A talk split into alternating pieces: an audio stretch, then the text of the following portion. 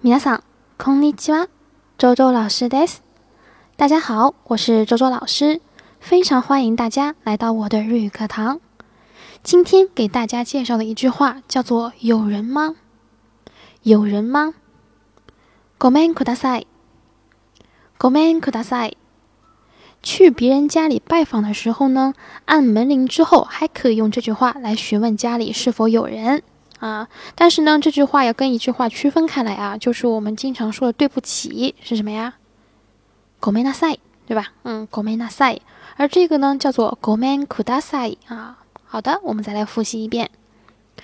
ごめんください。ごめんください。好，这就是我今天要讲的内容。皆さん。ありがとうございました。